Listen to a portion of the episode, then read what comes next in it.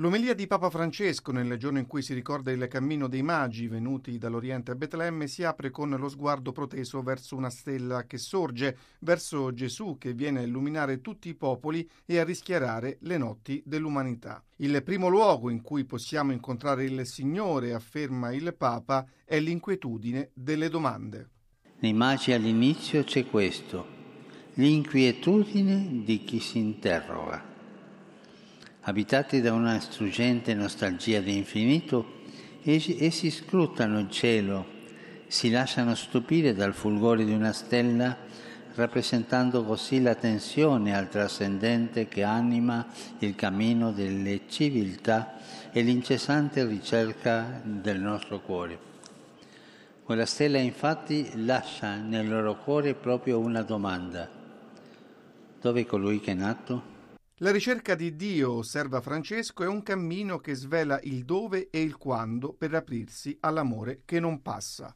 Il cammino della fede inizia quando, con la grazia di Dio, facciamo spazio all'inquietudine che ci tiene desti, quando ci lasciamo interrogare, quando non ci accontentiamo della tranquillità delle nostre abitudini, ma ci mettiamo in gioco nelle sfide di ogni giorno quando smettiamo di conservarci in uno spazio neutrale e decidiamo di abitare gli spazi scomodi della vita, fatti di relazione con gli altri, di sorprese, di imprevisti, di progetti da portare avanti, di sogni da realizzare, di paure da affrontare, di sofferenze che scavano nella carne.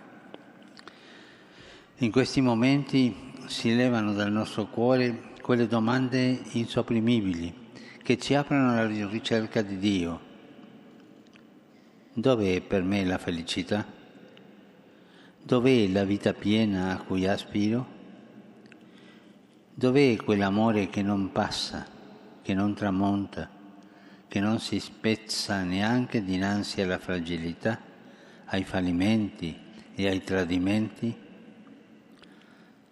Quali sono le opportunità nascoste dentro le mie crisi e le mie sofferenze?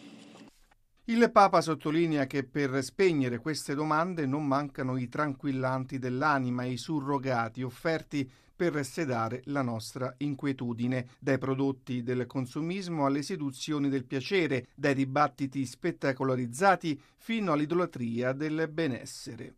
Dio invece abita le nostre domande inquiete in esse noi lo cerchiamo così come la notte cerca l'aurora. Egli è nel silenzio che ci turba davanti alla morte e alla fine di ogni grandezza umana. Egli è nel bisogno di giustizia e di amore che ci portiamo dentro.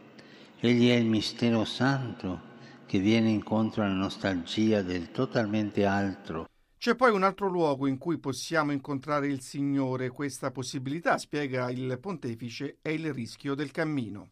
Gli interrogativi, anche quelli spirituali, possono infatti indurre frustrazioni e desolazioni se non ci mettono in cammino, se non indirizzano il nostro movimento interiore verso il volto di Dio e la bellezza della Sua parola.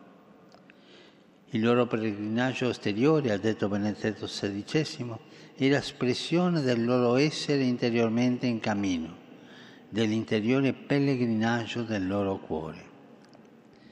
I magi infatti non si fermano a guardare il cielo e a contemplare la luce della stella, ma si avventurano in un viaggio rischioso che non prevede in anticipo strade sicure e mappe definite vogliono scoprire chi è il re dei giudei, dove è nato, dove possono trovarlo.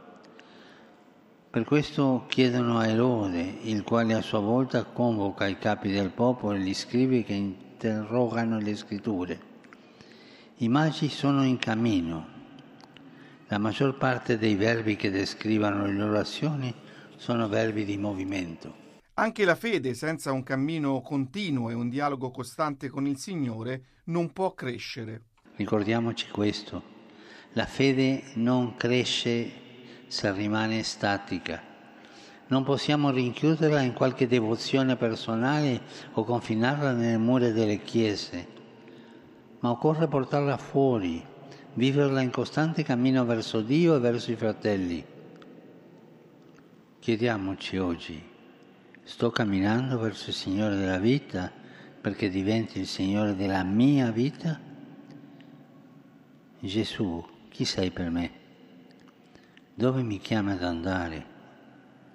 Cosa chiede la mia vita? Quali scelte, quali scelte mi inviti a fare per gli altri? Dopo l'inquietudine delle domande e il rischio del cammino, il Papa indica il terzo luogo in cui incontrare il Signore, lo stupore dell'adorazione. Al termine di un lungo percorso di una faticosa ricerca, i magi entrarono nella casa, videro il bambino con Maria sua madre, si postrarono e lo adorarono. Questo è il punto decisivo. Le nostre inquietudini, le nostre domande, i cammini spirituali e le pratiche della fede devono convergere nell'adorazione del Signore. Lì trovano il loro centro sorgivo perché tutto nasce da lì, perché è il Signore che suscita in noi il sentire, l'agire e l'operare.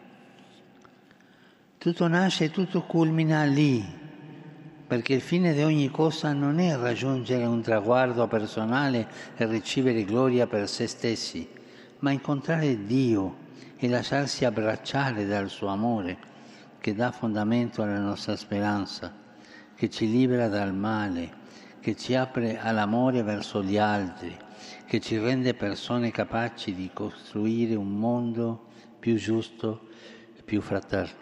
Francesco infine ricorda che a nulla serve attivarci pastoralmente se non mettiamo Gesù al centro adorandolo. Lì impariamo a stare davanti a Dio non tanto per chiedere o fare qualcosa, ma solo per sostare in silenzio e abbandonarci al suo amore, per lasciarsi afferrare e rigenerare dalla sua misericordia.